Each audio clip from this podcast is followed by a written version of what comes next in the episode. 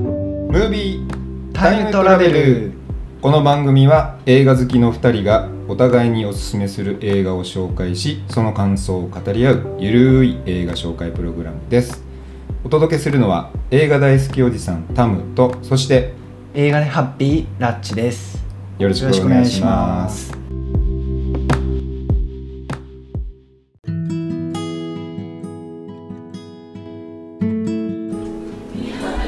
はい始まっておりますはい 始まりましたこんねな入りだったっけわかんない そうねあ最近やっぱり、はやっぱりアニメ多いの見てるのそうですね今週がだいぶあのアニメも終わってきているので、んまあ過去作品とかをんちょこちょこ見返したりしてますうね、んなんかなな何を見てた何を見てたと言われるとえ大抵見てんのその放送っていうかそのこうやってるやつってえー、あ放送やってるやつははいずぜ大抵全部見てるいやいやいやいや全部は見れてないですよさすがにうんあの全部は見れてるんですえねあのはい選んで見てますね、うん中でもあ今週終わったので行く一番良かったなっていう見てたやつ直近で見てたやつで近で一番良かったなとかあででもあのまだ終わるこんまあ終わってなくてもいまいんだけ終どわってないですけども、あの星星の子かいや星の子はやっぱり見てますよ来たよ来た来た俺も超ハマって おしのこやばいねああれのすごい構成がやっぱりうまい具合できてますよね終わり方がやっぱいいのと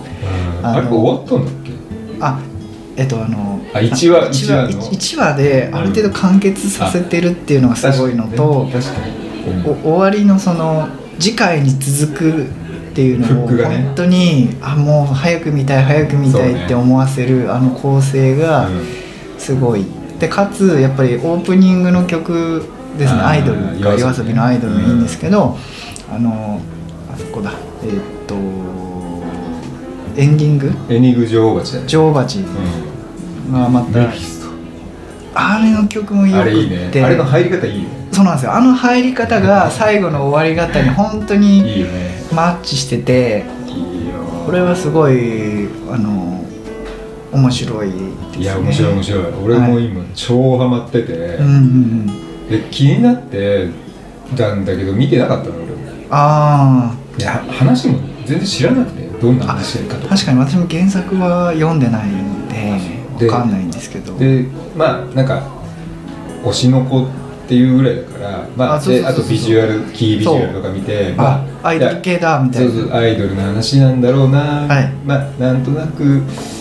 内幕暴露系はいはいはいなのかアイな、ドルのみたいドなロドロ感のあるやつなんだ表と裏のみたいなかなまあもちろんそういうのもあるんあだはけど、い作中に確かに出てきましたけどあるんだけそうういうことじゃなかったな、んうんそうなんです よだからあの冒頭その90分か70分かあれ長かったよね1話長かったんですけど、でもあれがあったからこそのそうだよね多分その続きああれなんだがろうなんだろうなメインの話っていうかね一本筋通ってる話だから、そうですねあそこまでで終われたので多分2話以降もすごいやっぱ人気をあー続いてたんだろうなそいことねだから推しの子っていうタイトルねこれの意味意味がそこで出てくるんだなるほどねっていうね、うん、はいはいそんな感じですそんなところですねよかったねで俺思わずさもう原作買っちゃったからねえ最新刊までですか11巻ぐらいだっけ 買っちゃったよ俺あれすごい電電子で電子で電子うで買っちゃわったすごいまだちょっと読み始めたばっかあいやいやいりやまあぼなんだかず最初はアニメとほぼ同じ話だからあーあーあーそんな感じであねちょちょっとでも変えあ変えてんの漫画かなとかっていう感じだけどああれ知ってた原作あ漫画の方ですかまあ漫画の原作いや誰か知ってるいや知らないですえっ、と「かぐや様は小倉ぜあああはいはいはい知ってるあそれは知ってますね、はい、一緒、一緒同じあ作者そうかそうかあーなるほどあななんとなく思い出したそうだなんか記事にもそんなの書いてありましたあそうねなんだネット記事にも俺もそういうのも全然知らずに見て見て見て後で、はいはいその漫画買おうと思った時に見てあなんこの人かだとあのでもあの描画が全然違うじゃないですかあそれはだか描画というら作画が違うからでしょあそういうことかあの原作だからあーいいわゆる原作と作画とが違うのか、なるほどなるほどでもねななんかえかぐや様見たことあるあもちろんあのアニメも見ましたし、うん実写版も見ましたけど実写版か漫画は見てないですね あの話もさ、はいまかぐやかぐやの話って、あんままあ、ここではあんまりそこまで詳しく言え ないけどあのやっぱりだいぶコメディ色が強いじゃないあそうですねあのキャラクターたちもすごいあのギャグというかい異色のキャラクターでおバカなおあの王そうね女あのうんお嬢様と、まあ、あのゲームがすごいできる会計とあおバカなお嬢様あああの初期ね初期ね初期初期初期藤原初期ね藤原氏お嬢様じゃないんじゃないえあのも うでもかなりのお金持ちそうだだっったてっけざ財閥 覚かえてかかぐや様とあそ同うか等ぐらいなんそうでかあの学校自体がそういうあそうですねメインはプそうそうそうんお嬢様とかし白金だけがそうそうそうそう一般家庭そうか そうかあもちろんあの一般家庭からも来てます よでもあの大半がね多分そうそうそう、うんですねあのかぐやさんとかはどちらかっていうとこうかぐやお嬢様がもう最最トップクラスあもうなんとかそうそうそう財財閥の財閥グループのお嬢様っていう感じ いやいやでだからギャグパートが多いなっていう印象まあそれも面白くていい、うん面白かったですね好きなんだけど、はででその推しの子もさはいそういう要素あるじゃんありますねはいでもあんまりお多くないよねかぐやほど多くないよねうん毎回ギャグっていうわけでもないから、はいはい割とシリアスめだし多分アクアがアクアのキャラクターの描き白方金白金の感じじゃないもんねそうですねがもうなんていうかあの確かにそのシリアス感をそっかクールキャラが前面に出てるからねやっぱりそのそうですねあの目的があるからねそうですね目的と、あともともとの確かに、まあ、精神年齢がちょっと高いんでそうだね30代ぐらいだよねそうですね まあいろいろねいろいろねまあまああこりますの話はああーのまあはい違う興味ある方は、はいあの掘っていただいて、い推しの子まあ多分今もうバンバンやってあね人気です流行ってるねからはい実あ写かなとしちゃうのはかなあれ実写するのか なしちゃうあでも「ワンピースは実写化しますよネットフリックスいでやーその話はやめとこうか、 え炎上にはあんまり近づきすぎないあーあとは「地獄楽」ですね あ俺それまだ見えてないんだな地獄楽も面白くまだ見えててないんだよそれあの椎名林檎さんがオープニングを歌ってらっしゃるんですよあのワワワールドじゃないワークだっけなんかタイあタイトルちょっと曲のタイトル曲のタイトル俺曲だけはなんかそれ知ってるかはもあのラップと絡んでるやつでしょ曲あれ違ったっけいだあれラップなのかななやんわかかんない 全然知らずに言ってるから、あ椎名林檎さんなんだうとん思あってそうなん聞だいてましたねはいへーそうなんだあ見てみようえでも俺リストには入れてるああわかりますすわかりますはいでなんか一気に見たいなと思ってあー確かに確か俺にも推しの子もさこの間さはい何話目 9, 9話ぐらいはいはい見見てますねはいで終わったのかこれで第2期に続くのかなと思ったらあれ続きがありますとか出ててあーあそうまだれ10話あまだあるんだまだまだあるはずですねもうちょっとあるのもうちょっとありまあすそねうなんだ俺てっきり終わったと思ってたいやいやいやいやまだまだそうなんだはいまだまだありますね相変わらずアニメ見てますねって話だよねそうですねアニメは欠かさず 見てますそれこそでもアニメ映画もさ出てきてもいい頃じゃないそうですねちょっともうネタがつき始めそうなんあでそうだですねアニメ映画に行きそうですけどでも俺見てないよいやほほぼ見てないいやいやいや意外とタモさん見てるとマ思ジうんでで俺だって「青春舞台ローはなんとかかんとか」って見てないよまた最近最新作やるんですよあれ あはいまたやんのまたやるので多分それで劇場版でまたあ劇場版ですねあそうなんだ劇場版で新しいのをやるんでへ多え分またいろいろこうあそうあの過去の作品もこうまた足してきてるんだろうなとは思いますいけやどいいんねだよほら意外と見てないんだよだからいやー意外とね意外と「君の名は」ぐらいは見てるけどいやいやいやもうそれで十分じゃないいやいやいやあんなのみみんな見てるじゃんだっていだから王道のアニメ作品ですやよ王道じゃなくてもいいんだけどねいえいえはいいえまあそんな感じでねはいじゃあそれではこの後先週紹介したはい、えーワンダー君は太陽と、はい、朝鮮美女三重詩ですね感想語り合います、はーい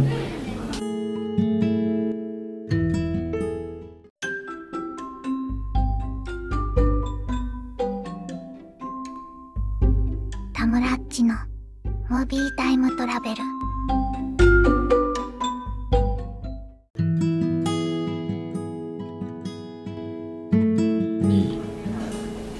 はい、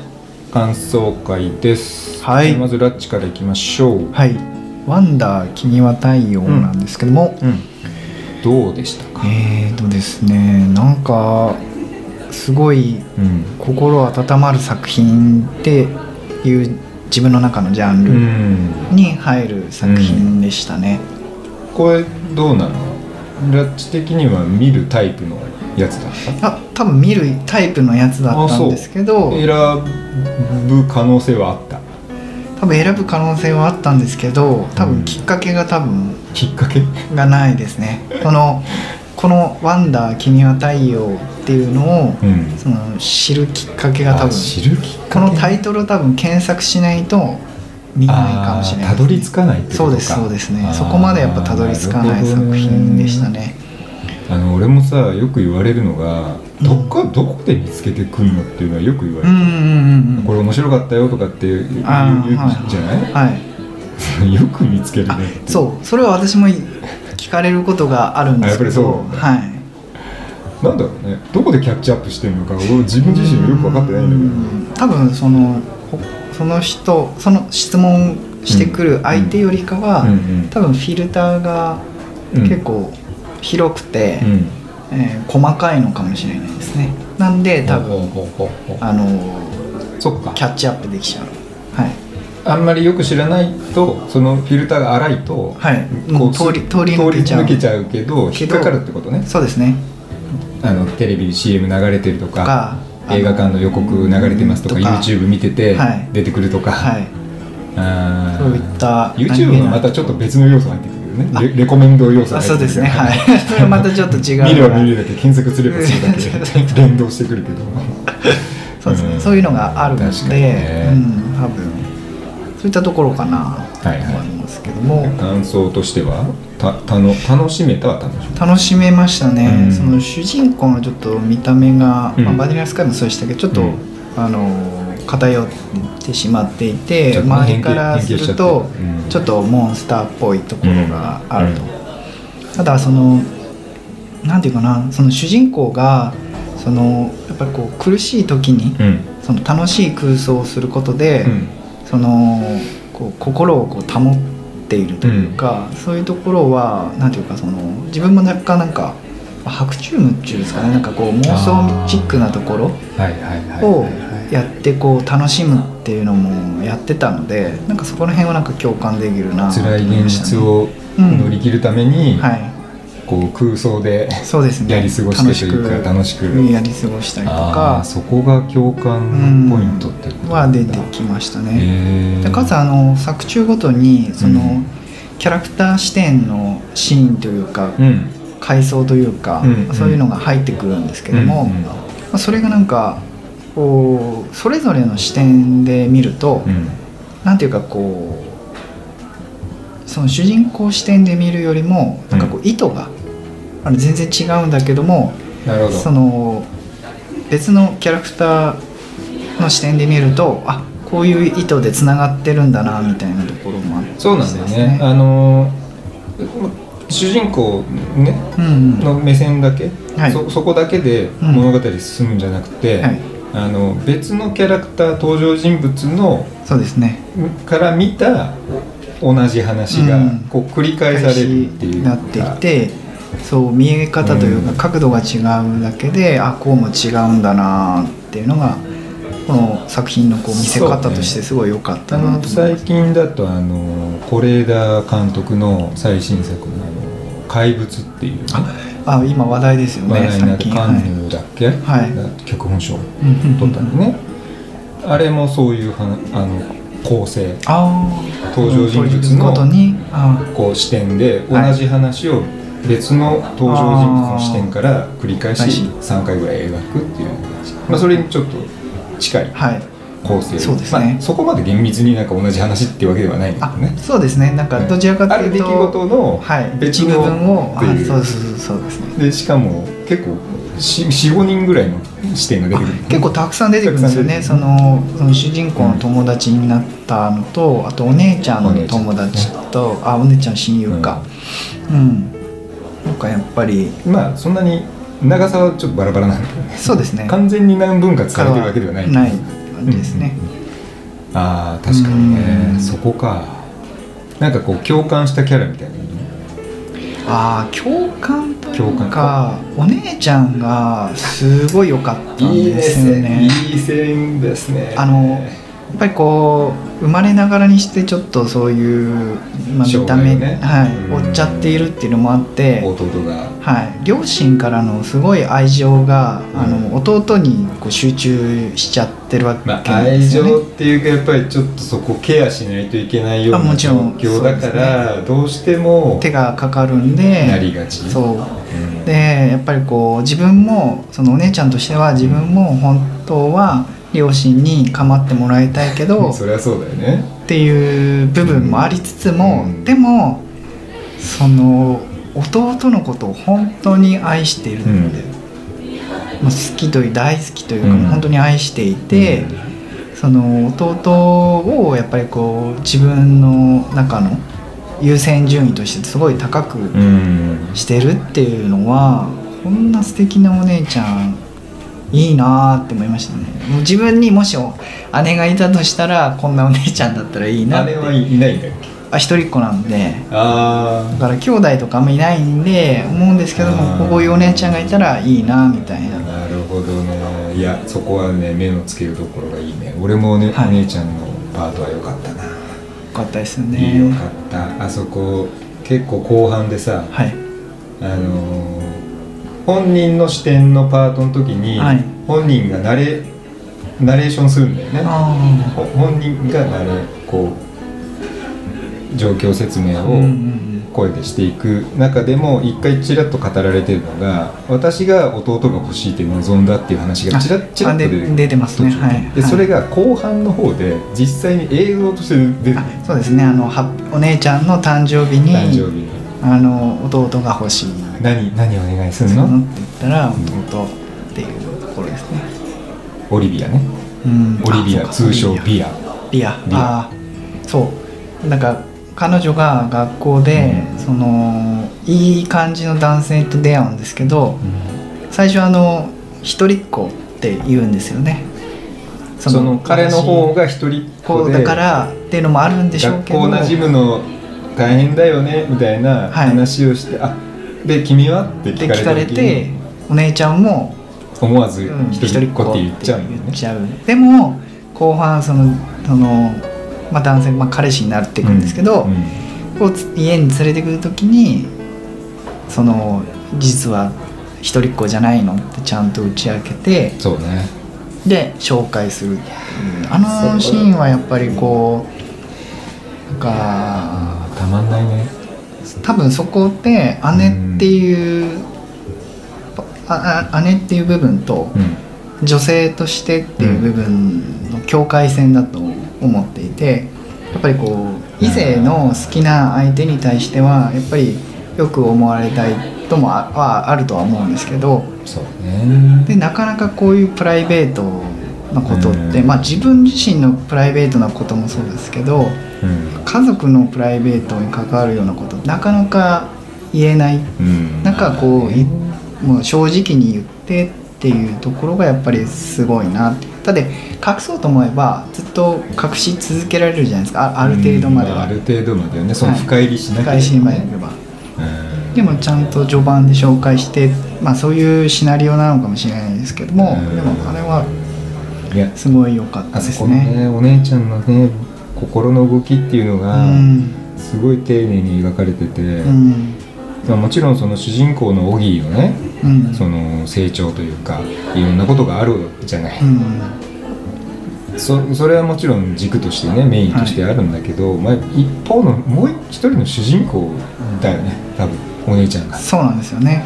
うなんていうかそこのの話はハロウィン作中の中でハロウィンの時期があって、うんうで弟がその友達親友だと思ってたやつんうん、がその実はそのちょっとね校長に、校長に言われたかそうらそうそうそ自う分と仲良くしてたんだみたいな、うんまあ、変装してたから向こうが気づかなくて、その聞いてしまってで本当はその日お姉ちゃんとお母さんがうん、その家でゆっくり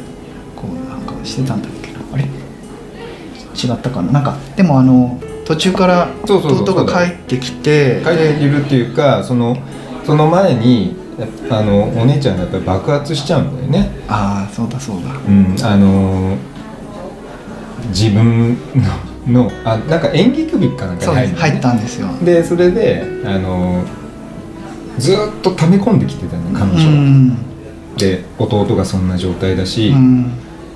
私はそうで手のかからない子としていい子として であのいなきゃいけないお姉ちちゃんだし、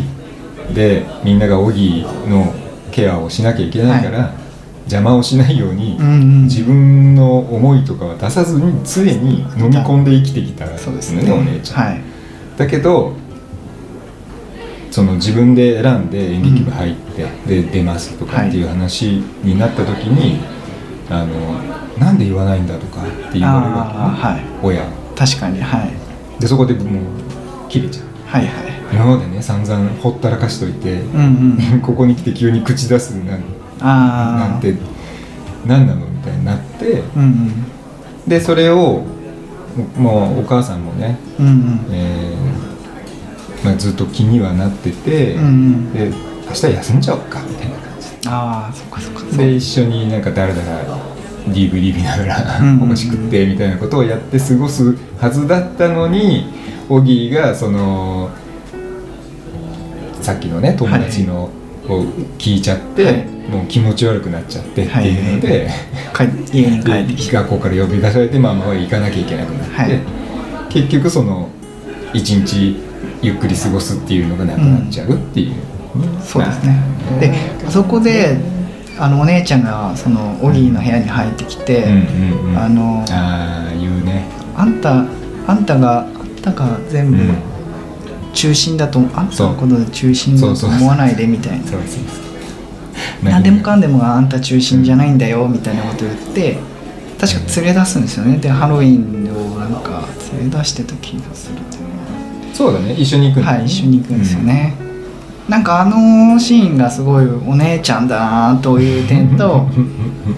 すごいあの自分も辛いはずなんだけどでもあのやっぱり大好きな弟に何かしてあげたいっていうところがやっそうぱだよね強いんだなと思って、いやさこの作品ねはい、なんだろうなまあいじめっ子的なねあもういや出てくるんですけやつとど、かねはいまあいたりするけど、まあ彼は彼で、はい、はいまあ、事情というか あそうですね、抱えてるものが抱えてるがあるんだとなっていうのが、はいそれぞれのやっぱり視点のパートで描かれて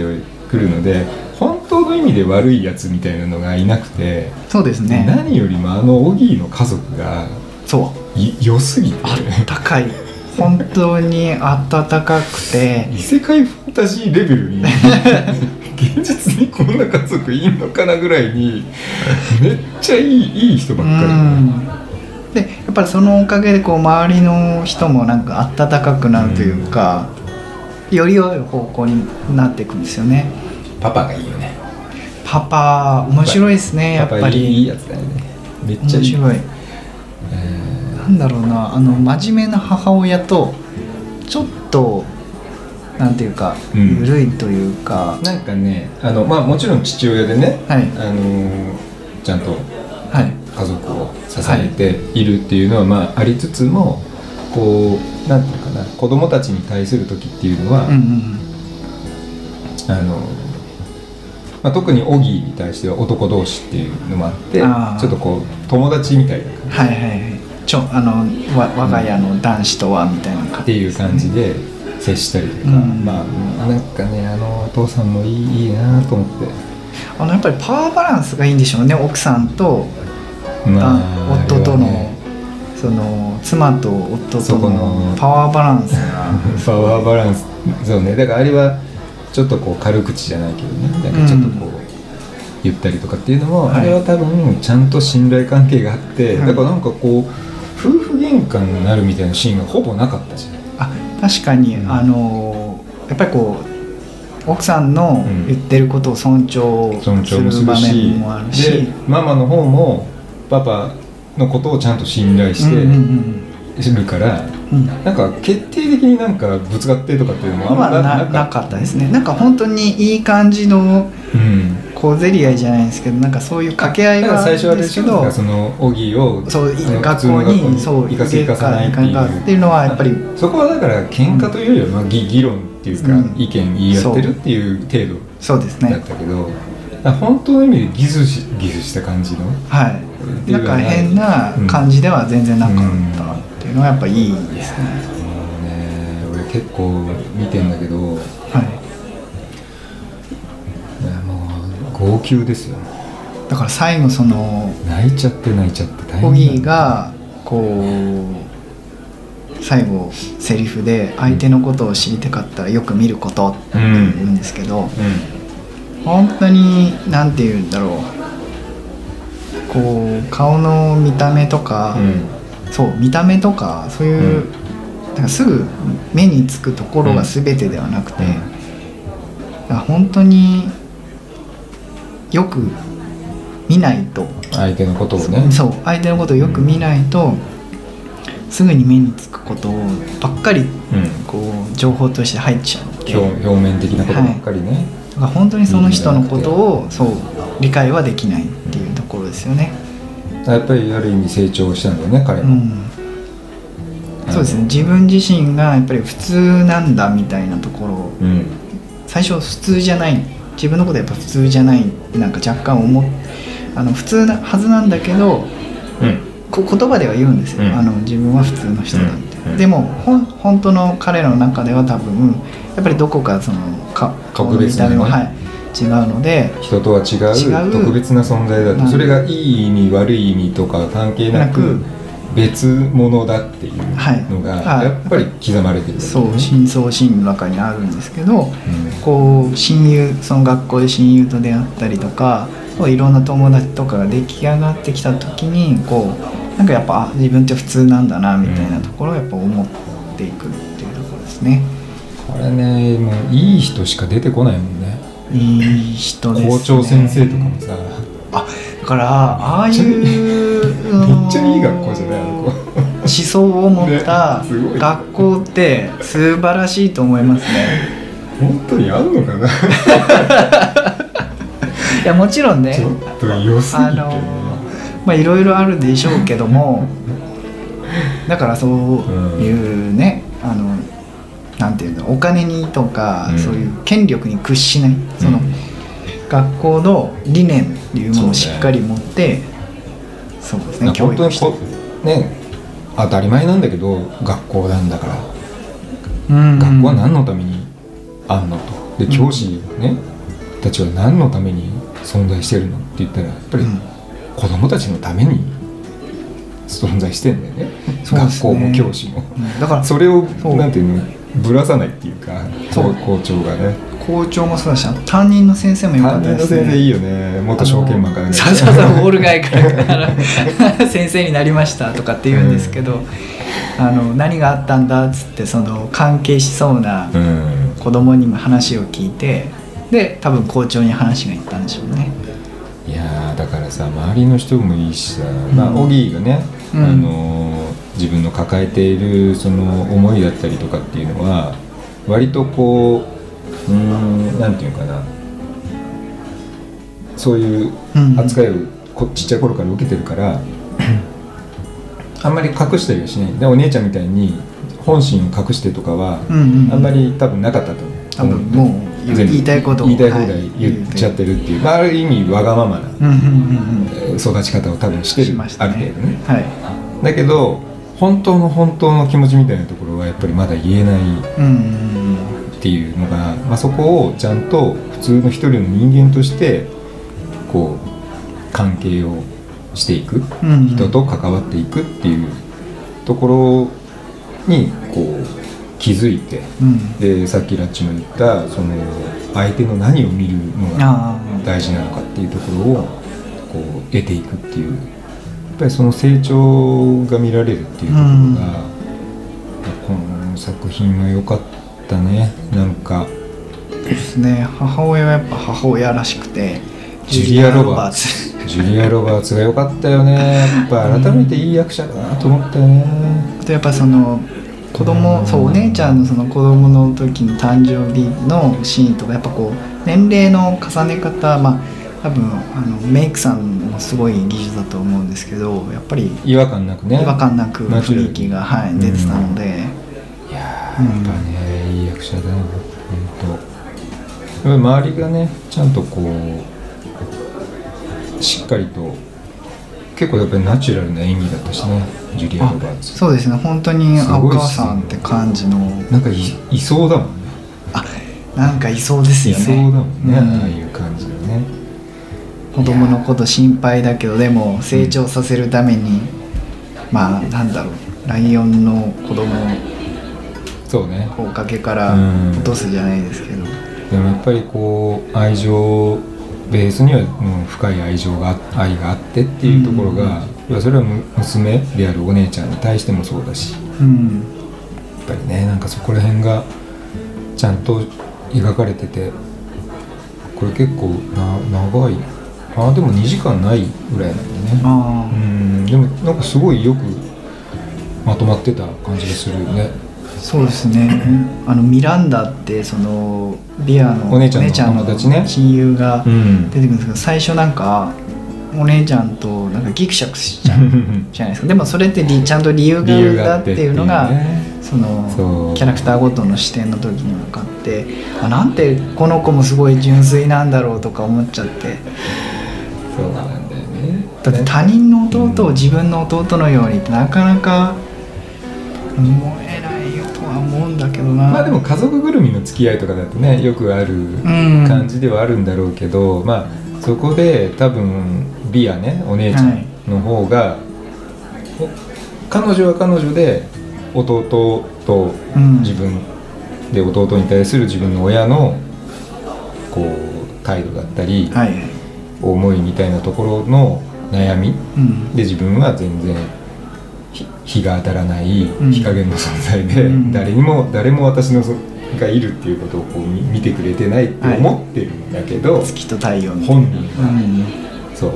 思ってんだけどそのビアの友達のミランダから見ると、そんなビアの方がああ確か に輝いている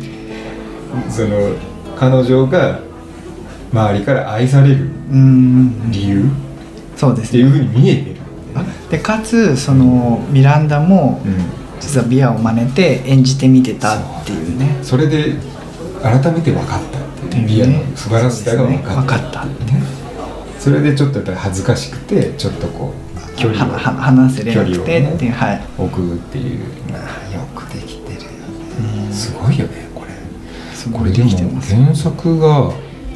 一応あるかな原作があるのかな原作はないですねあありましたありました小説がありましたうんうんうんうんでこれあのタイトルにあるき「ワンダー君は太陽」っていうのは放題ではい現代はただ「ワンダー」だけうんうんうんでこれの意味「ワンダー」の意味だったり「君は太陽」っていうそのうんあ言葉の意味も劇中でちゃんとあそうですね語られてって出きますねいうところ、まあ、この辺は、まあ、ただね結構評価も高くてあのすごく構成もねしっかりして脚本もよくできてるしうん演技も素晴らしいしっていうので評価はすごく高かった、うんうんうんうんあの一般の、えーっと人たちもそうはいいう批評家とか、あの業界の人たちの評価も総じて高かったらしいんだけど、うんやっぱり一部ではやっぱりその本当にああいう状態のんうんオギみたいな人たちっていっぱいいるのよ、ああ現実にもいるからその人たちからはどうもちょっとした批判はあったみたいうんうんなんかなんだろうな感動ポルノだみたいなことをあ炎上までは言ってないけど、まあ、はいそういう批判っていうのは出たみたいな、まあ、それはしょうがないよね、障害を題材にした作品っていっぱいあるけど、うんうんどうしてもその当事者から見るとさそんなそなんかう世界なんてねっていう、うんなんか都合そんな都合なくいかないよってまあないよそんないい人ばっかじゃないしみたいなないよって現実は多分そうだはいうんまあでもそこまでどうなんだろうな完全なるファンタジーみたいな風にはしてなかったんじゃないかなとは思うけど、んうんこの作品はね「ワンダーは」まあにしてもいい人しか出てこない からちょっとねちょっとはい若干現実味に欠けるところはあるかもしれない。でもあのなんだろうまあこれはちょっと若干願いも入っちゃいますけど、うん本当に人の本質ってあのいいいい部分、うんいいいい悪いっていうとちょっと語弊もありますけうど、んうん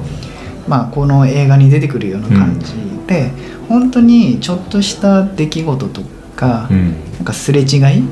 うんだけでこう、うんいい悪いがこうどんどん変わっていっうんてしまっている、だから本来こういう温かな感じでやっているのであれば一番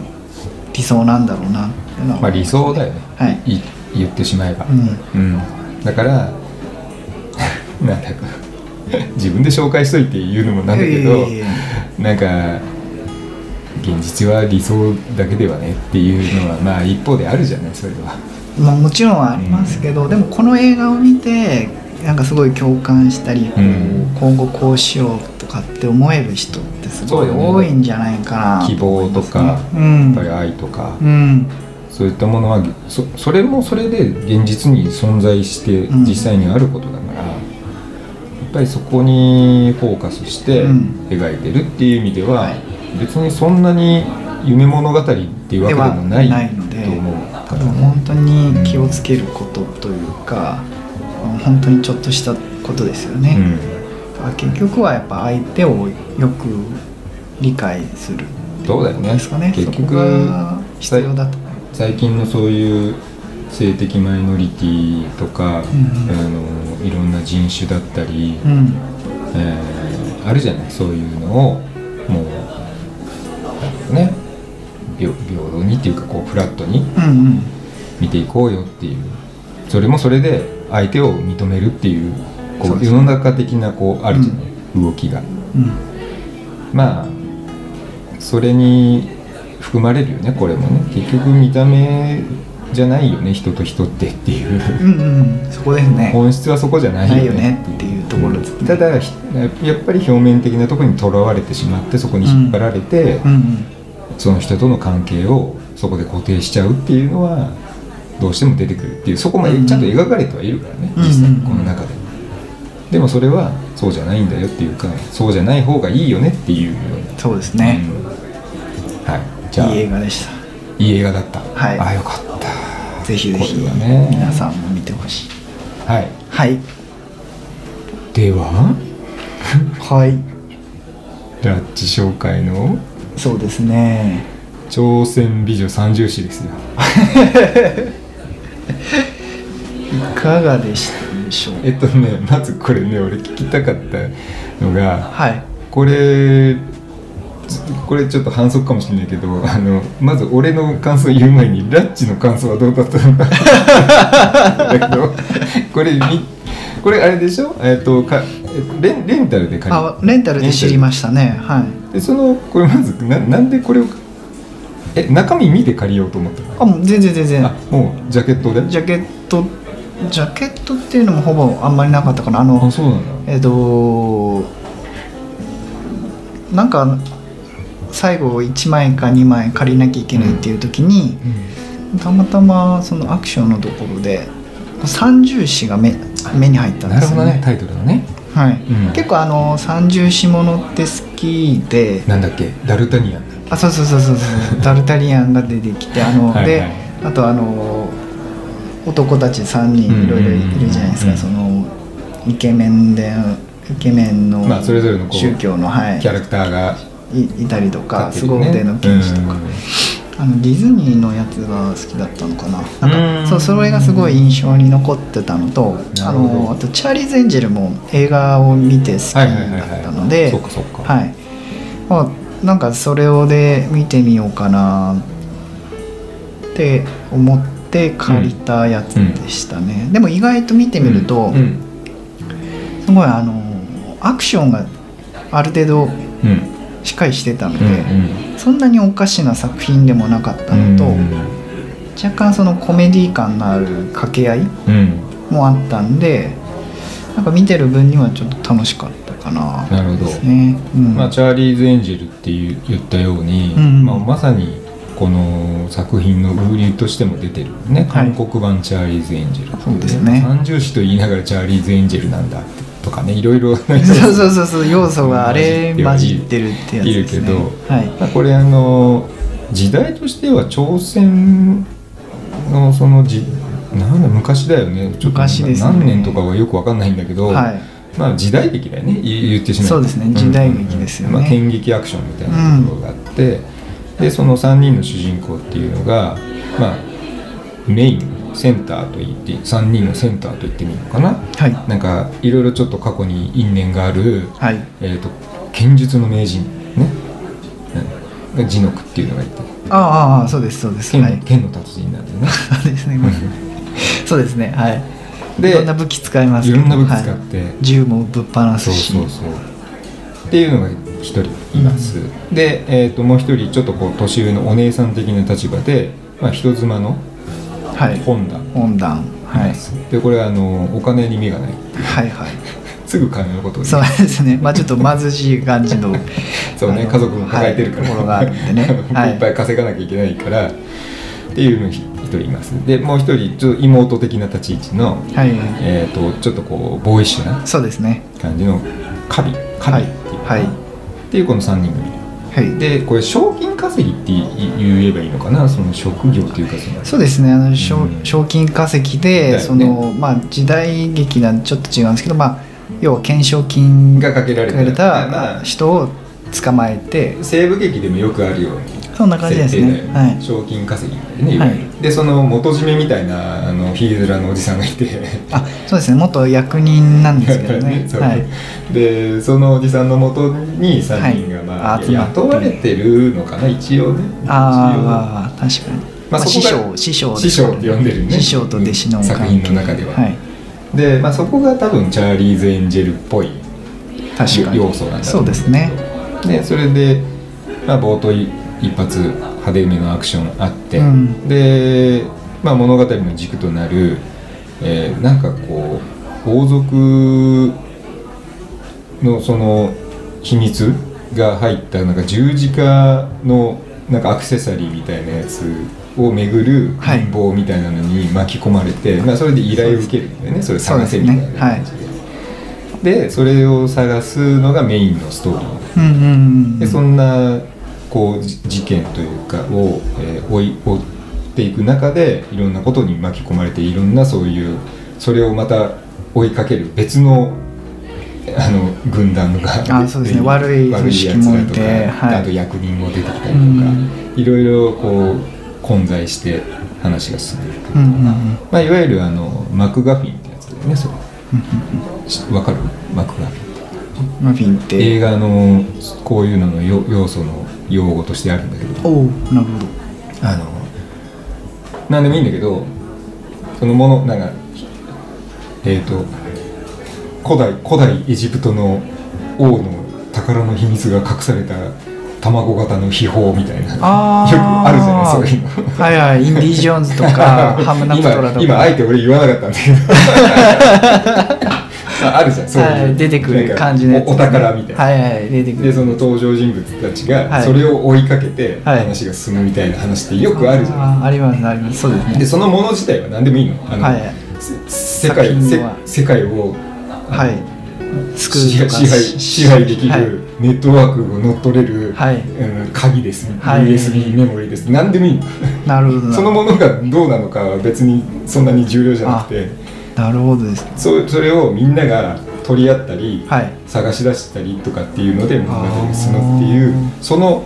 もののことを総称してマクガフィンだああ、なんか聞いたことあからる。今回もそのはい十字鏡っていうね、はい。こう東証的なお宝お宝なのかななあなんかなんそかうですね、あの敵国のその、情報がはい。こう地図地図刻まれてるはやつないんでね、まあ、それがいわゆる今回でいうところのそのマクガフィナはいを追っかけてドタバタみたいな、はいするとうんでねなんかこれやっぱ時代的にねこれ何年だっけ2013なんかこの年代多いけどね、 はい人の紹介する、は一番見てた、ね、一番見てたら時期ですねまあ10年前かでも10年前でここんな感じなんだなちょっとわかんないけどこの制作の規模だったりとうか、んなんだろうな予算とかわかんないけど、うんこれって劇場公開したのかな、まあ、本国ではしてるんだろうけど、うん日本ではしてないんじゃないかなと思うんですよねなんか B ね級映画っぽい感じワイヤーアクションすぎ てびっくり今のさ、はいアベンジャー」とか見慣れた目で見ちゃうとさあああれっていう感じがなくもなかった。もうなんだ今こうつ いかにも釣られて飛んでますはい的なヒューンとかっていうちょっとね見受けられてああこの時代のうんアクションかみたいな、よく作ったなって感じはありますねもうなんかガッツだけで撮った感じがあってねうんまあでも割とコメディ寄りのあそうですのーまあアクションはアクションなんだけど、はいコメディ寄りで、はいまあドタバタちょっとねまあジャッキー感もちょっと多少あったかなそうですねうんカンフーっぽいカンフーっていうかそのアクションなのなんていうのそのおお笑い織り交ぜながらあーのアクションみたいなああのそういう意味で文句、はい文句言ったりね、はいはいはいはいあんた何してんのよみたいな言いあーながらこうそこら辺にあるもの投げたりとか、うんうんうんテーブル使ったりとかっていうようなあんな感じもなんかちょっとジャッキー味がはいはいは 私はあるなとか思いながらやっぱりなんかこうお笑いのお笑いっていうかねそういうコメディの要素もうんうんふんだんにあってまあなんて言うんだろうねまあ短いしね100分ちょっとぐらいしかなくてあそうですそうですサクッとね見れるっていう意味ではいいのかなっていうのがあったし、なんかこう意外とねこういうのってあのーいっぱいこの当時作られてたんじゃないかなと思うんだよね、韓国ではねうんこれってでもどれぐらい当時人気だった人気ねいや多分そんななに人気はないんじゃない かなとは思うんですよね確かにあのタムさんの言うようにそのクオクオリティ感で言う とそこまでレベルが高いわけでもないのでああんまりお金がかかわそうそうかかかかっっててるる作品ではないんですようねんだでだけどすごい工夫して作られてるかなっていうのもあっそうねて本当にガッツでやってる感じだようねんだからそこが面白いのと、やっぱこう美女ですよね出てくる3人がなるほどはい美女なうんんで、ラッチは誰が一まあ、番美女っていうかまあでもジノクもいメインいんねですけど、センターうん、結構カビカビカビもボーイッシュななうんでこの人あのもともとうん歌手とかもやってて、アイドルはいアイドルっていうか多分アーティストみたいな k p o p グの歌手ループみたいなだよね確かあそうなんだよねそうですねアイドルかうんうん、まあ、うんまあ今で言うのがすぐ出てこないのが おじさんなん だけどだなんていうかあ、あはいわかりますあのうんなんか韓国のいいるよねはいいますねいますいるよねはいたくさんいますね、まあ、そそういうグループの一つ感じのはいのメンバーだと思うんですけどうんうんねうんうん、すごいファンの人がいたらすごい申し訳ないんですけどでもそうですね結構うんうん雰囲気はでもかっこいい感がやっぱ出てましたね作中でもなんかね俺こう見てて話の展開とか、はいそのキャラの立ち位置とか特徴とかは全然違うんだけど、はい立ち位置っていうかそのはいキャラの構成と特技とか性格みたいなものとかは全然違うんだけど、俺はねチャーリーズ・エンジェルっていうよりはキャッツアイ感が感 じたね、あーはいはいはいはいはい俺俺はね、ああそうですねお姉ちゃんで一番できるのが真ん中のうんはいはいうん、ひろひろみさん長長女とな、はい中と末っ子そうですね次女と次三女女と長女次女三女はいその感じまあ別にこいつら兄弟じゃないしこの,、はいはいここの作品だとなるほどなそそうです ねそそう言われてみると確かにあのまあ,、うんあのそうですね確かに構成的にキャッツアイは結うん構お金のある家、家家感じ家柄っぽい感じはありましたけどうんうんうん、確かにそうあそうですねチャーリーズ・エンジェルよりもキャッツアイの方が合ってますねうんあのなんていうのあの指令を受けてまあチャーリー・ベンジェルは賞金稼ぎではないから、はでキャッ確ツアかイにキャもッ別ツアイもにか怪盗なんであそうれではす目ね的があってで泥棒してるわけで泥棒してるっていうでいろいろだからそこの設定とかは全然は違うんですけどあチャーリーズ・エンジェル感よりは俺は確かに見てる在中ずっとやっぱりキャッツアイっ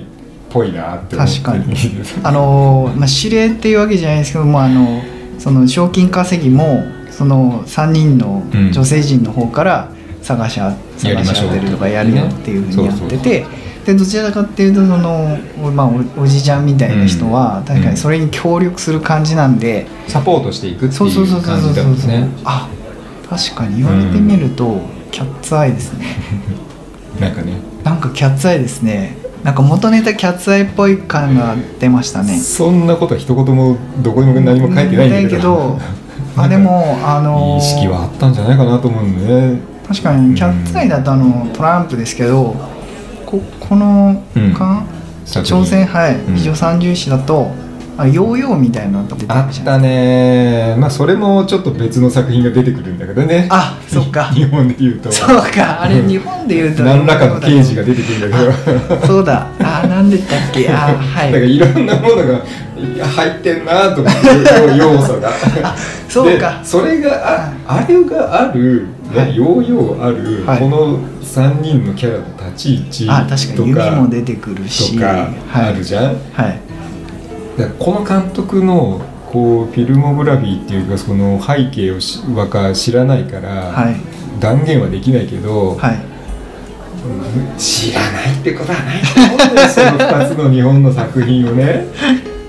それ全く知らずにやってたとしたら、はいもう奇跡だよね天才ですねそんなわけはないと思うんだよな少なくともキャッツアイは知ってると思うようんどんう考んえても、でもう一個のヨーヨーの刑事の方は知らないけどねあれもまあ古いっちゃ古いからあでも分かんない韓国でやってたのことあんのかなちょっと分かんないけどそうです ねいやでもあ、うん言われてストンと落ちてきましたそうですねキャッツアイだななん確かかにねそんな感じあるよねうんでも一番上あの年上の本田はあんまりちょっと頼りないですねさそうねこのまあ金のことしか言わない かそうですねこの作中 ではら、はい、まあまあでもなんかこう軽い気持ちでねあんまり何も考えはいるあそうですそうです必要もないし、はい重い話でもないし、はいまあ、サクッと見れて、はい楽しめる短い短いしね、うん、これはなかなかいいんじゃないでしょうか、はい、はいというこよとかでったですじゃあそれではこの後来週のあまあフリートークがうんあるのかなあそうかこの後は来週かそうだ失よ礼しましたはい紹介ですねはいはーい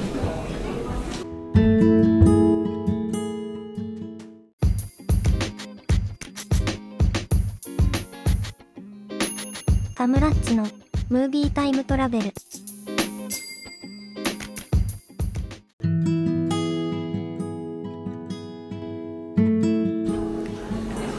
はい来週の課題作品の紹介に入りますはいじゃあラッチからいきますかはい私からの紹介はうん「箱入り息子の恋」ですはいこれはこれも2013年の作品なんですけどもあのーそうですね主人公は、うんあのー俳優でミュージシャンのうん星野源さんおおおげんさんこの人多分うん初,、初初主演なんですかねおーそうなんだ、はいまあえーなんていうかあその頃だった公務員の役柄で、うんまあちょっと内気なうん恋愛経験のないうんその独身男、うんこれを演じてますうんうんでそうですね女性の方があの人ですねカホさんうんうんでこちらはあの目の不自由なあそういう話キなャんラクだター、まあ、キャラクターというか役どころなるほど障害をも持っていて、あ全く想像できなか ったなそうあそうなんだはい、でまああへーのーあれなんですけどもななんて言うんでしょうその親同士が、うんあのお見合いをする代理見合いっていうのがあるらしくて、うんでそれの、あのーところでその親同士が、うんその紹介し合って、うんじゃあお見合いしてみましょうってセッティングされるわけですまずは先に親がそうなんですあってっていうあことってっていういいところなんですね、あだからあの子供たちにはあのこういう人だよみたいなのを事前には言ってなくて、なるほど、はい、ではでで初めて会ってそこでやっぱ目が見えないんだとかっていうのも知っていくっていううんまあ、そそうれいでう作品ですね。はい、箱入り箱入り息子がね普通箱入り娘っていうけどね、なんですけど、まあ、なかなか恋をしていくっていうそうで話すねまあ、お見合いから始まりそうですそうですね、うんあのまあなんていうかまあ独身男としてはまうんあなんていうか実家暮らしっていうのも若干あるんですけど、うんまあでもまあなんかいそうなというか、まあ、自分も若干そんなか感じがその当時、はい、見ててあの感じるところも共感共感できる部分があったのでああなるほどねそうですね2013年ぐらいなので。 10年前はい多分あのそうか大学ぐらいはいはいはいなので親のすねかじあっているーなるほどねでゲームもしててとかっていう部分がやっぱあーそういうりなるほどうんでなかなかキ恋ャラ愛クのターにこう乗っかれるような設そうですね定、はい状況だったってことね、はいまあ、ちょっと年齢差はまたちょっと違うんですけどでもはいははいはいはいいなところですのでぜひちょっと見ていただきたい了ラ解ブですストーリーものですこれは、いあーおげんさんということは、まあ、邦画ってことかあそうですそうです、うんうんこちらは邦画です邦画だねねぜひぜひていうか俺これまで邦画を紹介したことあったっけ邦画はあそういえば私からはありますけど俺からはないねないですね いや全然別にやいいいとや思いまあ、ますはいあんまうんそう邦邦画かな画邦画あんま見ないんだよそうなんですね見見ないことなかなかはいいや見ないこともないんだよ別に、はい見るんだけど、はいなんかメジャーなやつばっか なんで多分かぶってる部分がある新 から参者とかなんかそんなのああ刑事もののやつはいはいそんなところです学校入り息子の恋はいということででは私はいタム紹介は「ラ」ラン走る走るのランです。RUN はいランですよ。走る感じですねはい。これはですね、はいあのー主人公はちょっと足の不自由なはい少女でおー高校生なのかな。あうんなるほどで、まあ車椅子生活うなんですよ。んで、あのー家でお母さんと二人でちょっとお父さんの存在がちょっと希薄ではい多分シングルマザーなのかな。うんうんうんお父さん出てこないんで。ああでそおうで母さすんねと一緒に家に自宅あー母子家庭な母子家庭な感じで暮らしてて、はいっていうのが主人公です、うんうんまあなんか病気でずっと足が悪くてっていうような状態ではい始まるんですで、まあ、高校生なんでそろそろちょっと次の進路とかをあそうですね大学うとかも、ん大学とかどうするのとかって、うんでもそんなね障害っていうかこう車椅子生活だからうんどうするんだろうなでで本人としてはやっぱりこう芽生えてきてるわけよ自立心っていうのがねまあ大人になっ大て人きにますからねなってきてるから、うんやっぱり自分自力でね、うんうんえー生活していきたいっていうような思いがあってまあ望みとしては一人で生きていきたい、まあ、家を出てねあっていうふうには考えては、ううんっすら考えてはいるんだけど、でもそんな状態だしやっぱりケアは必要だあし、うんなかなかやっぱり怖いとうん社会に出ていくのが、でなおかつそのお母さんっていうのがもうめちゃめちゃ面倒を見てくれるわけよああ家も彼女はいはいの車椅子はいで生活がしやすいようにはいむっちゃ改装してたりとか、ああもう娘中心の生活あ親ばっかみたいな親バカっていうかもう本当娘ありきの人生みたいな感じで、あでもうずっといなさいと、うんもうこのままでいい、あうんあなたはずっと私と生きていくんだっていうあーそういう感じなわけでも、はいちっちゃい頃はそれで良かったんだけどはいでだんだんだんだんねもう大人になっていくにつれてうんうんあの自分一人でどうにかしたいっていうふうにまあ思ってうんうんいるっていうとこから始まってである日あのーなんかねでその今時だからはいやっぱり普通にパソコンとかも使うし、うんうんでネットとかもね、うんうんあるじゃんねだけどなんか制限されてるあ結構厳しい親元ですねなんか見なくていい、そんなのがみうたいんうなんうんテレビとかゲームは1時間みたいな感じそんな感じあでー制限されててでそれである時そのずっとなんか薬を飲まなきゃいけないのねその病気だからあっていうのでこう薬いつものこう飲みなさいって渡されてる薬のこう瓶、ーあはまあこうボトルみたいいなはやつい容器があって容器があってでそれなんかラベルがなんか剥がれかけてえなんかなんか端っこがなんかずれてて、こえれなんだこれなんか上から張ってるっぽいみたいな感じでおーなんかペリペリペリってめくってるとはいなんか違う成分の薬のラベルが下から出てきて「え何これ?」みたいになって、はいでも見ても分かんないのよなんとかなんとあかそうですねあなんとかあ菌み見たていもなわ。かんないですねそう薬名でとかでそれで調べようとするんだけど、はネットなんか制限されてなんか出出てこないのねはいはいはいはい制限されてるというのもまあなんか定かじゃなくて、はい何回その名前入れてもなんか出てこなくてはいはい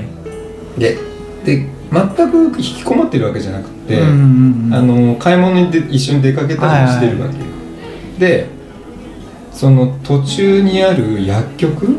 かなんかにあーあーあーあ行ってれあるありますよねお母さんがその別のことをしてる間に抜け出して、はいその薬局に行ってその容器をね薬の容器を持ってって、これって何の成分なんですか調べてくださいとかっつあっーて街のその街のはいドラッグストアにドラッグストアみたいなところ薬局に行って、はいで「んこれあなたどこで手に入れたのこれこれ犬用の犬用のなんかだからよ」みたいなことを言われて「ええ怖いなあっ!」ってなる果たしてこれはどういうことなんでなのかっていうところが展開されていく映画です若干あれですかやっぱホホラーホラー系なんですかねホラーではないではないねお化けとかそういうんじゃないないのかいやあのそういうモンスターが出るとかじゃなくてあまあミステリー系などっちミステリーまあそうねミスリラーですねあいわゆうるーうんん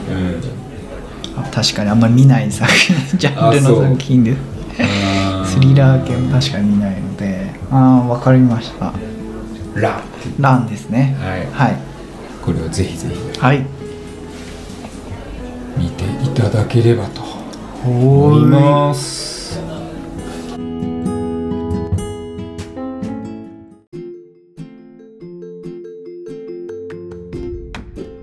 タムラッチのムービータイムトラベル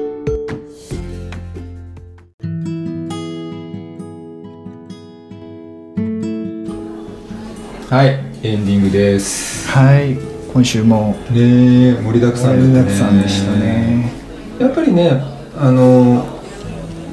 なんか冒頭でも言ったけどまあかぶかぶってないよね本当ね好みがね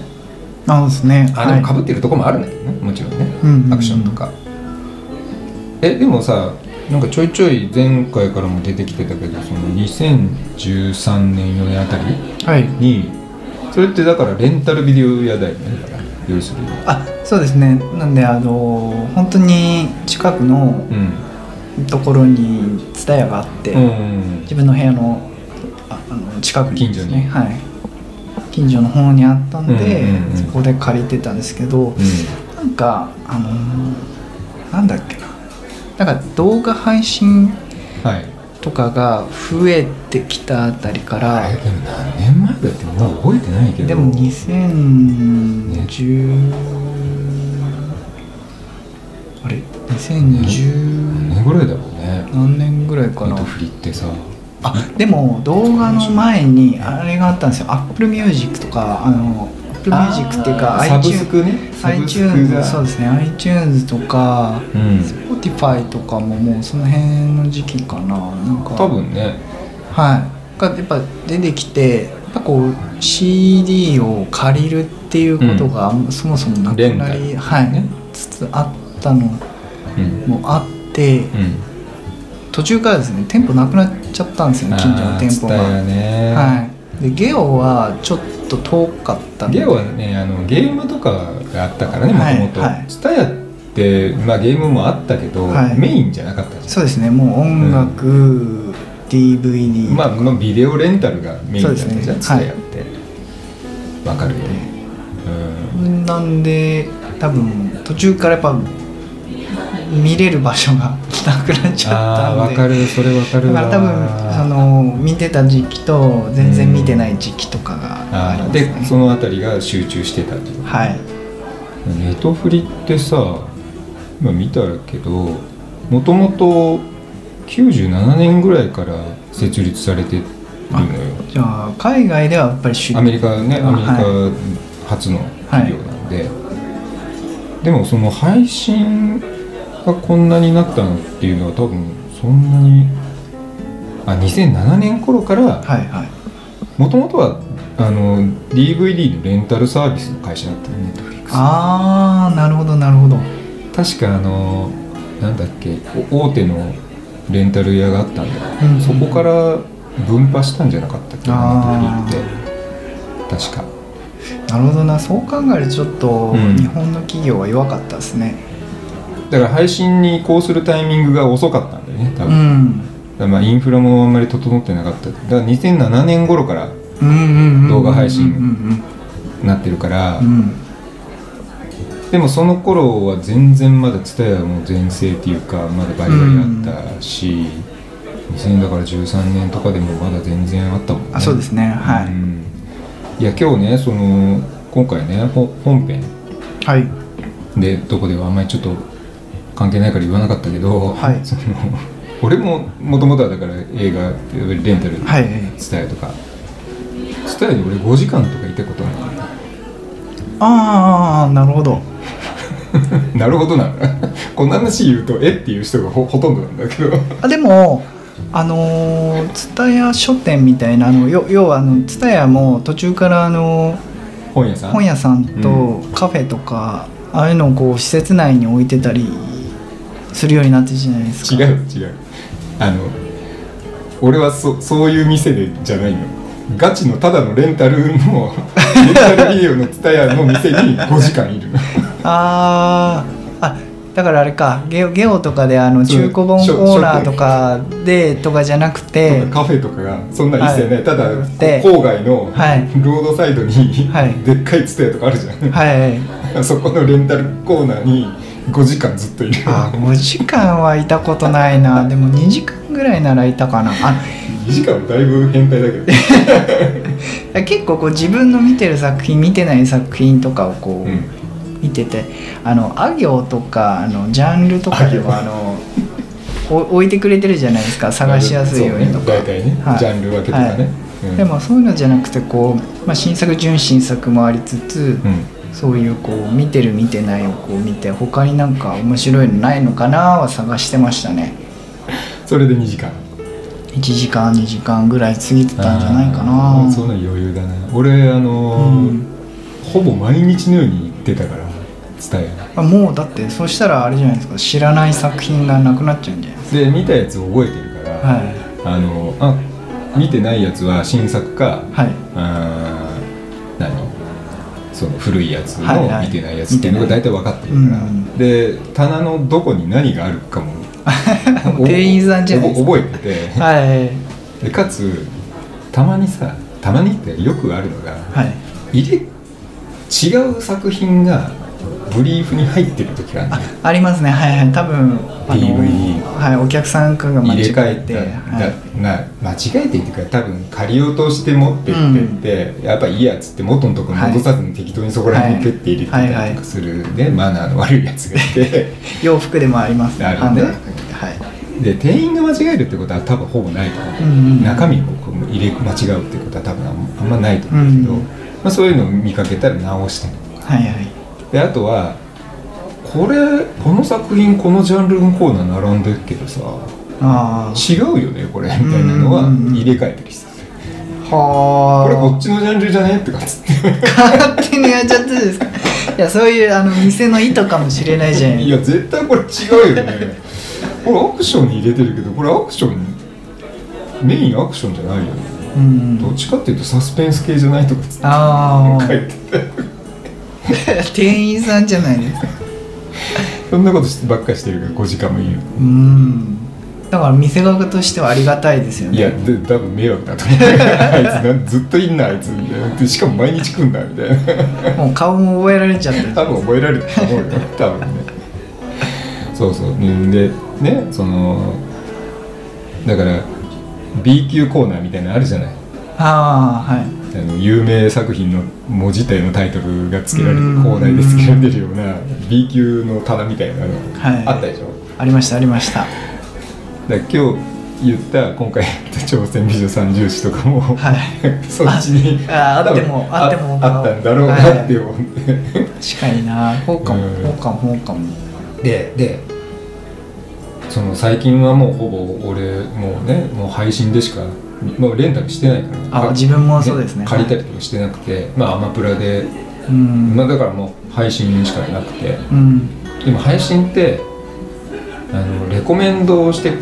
くるから買った夜じゃないもちろん好みがね、はい自分の見たやつからそうなんですよねで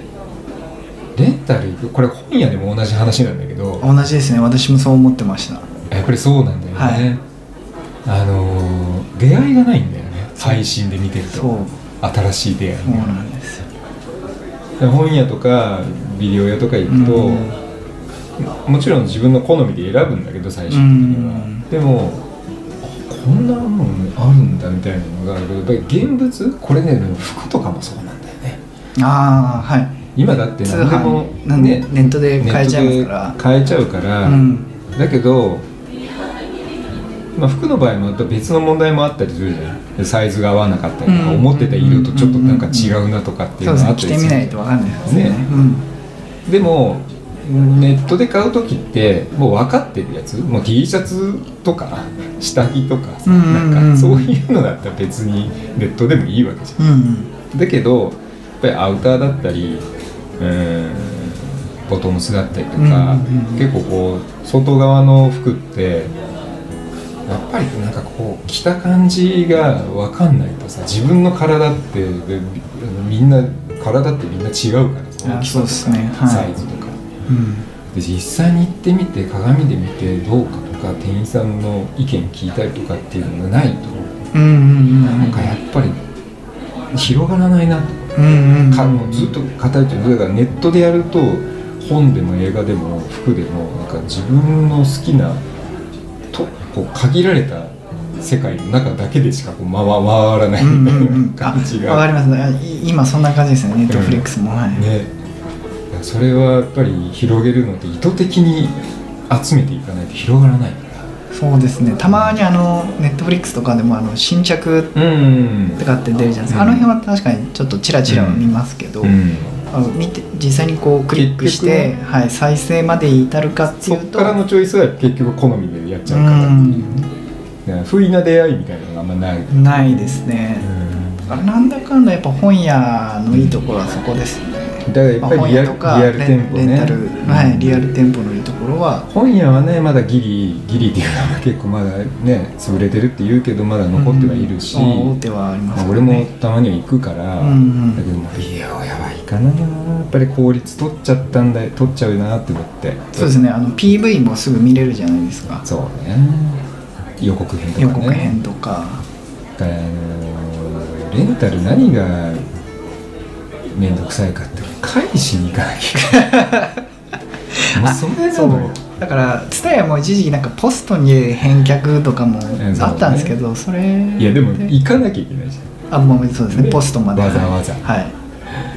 でまあ俺は当時やっぱり毎日行ってたから、うんうんうん返して借りて返して借りてってずっとやってたから、うん別にそこまで苦ではなかったけど、まあ、だんだんだんだん遠のいてって、まあ、店も潰れて、うん遠いとこにしかなくなったりとかしたら、はい全然億劫になっちゃってなりますなります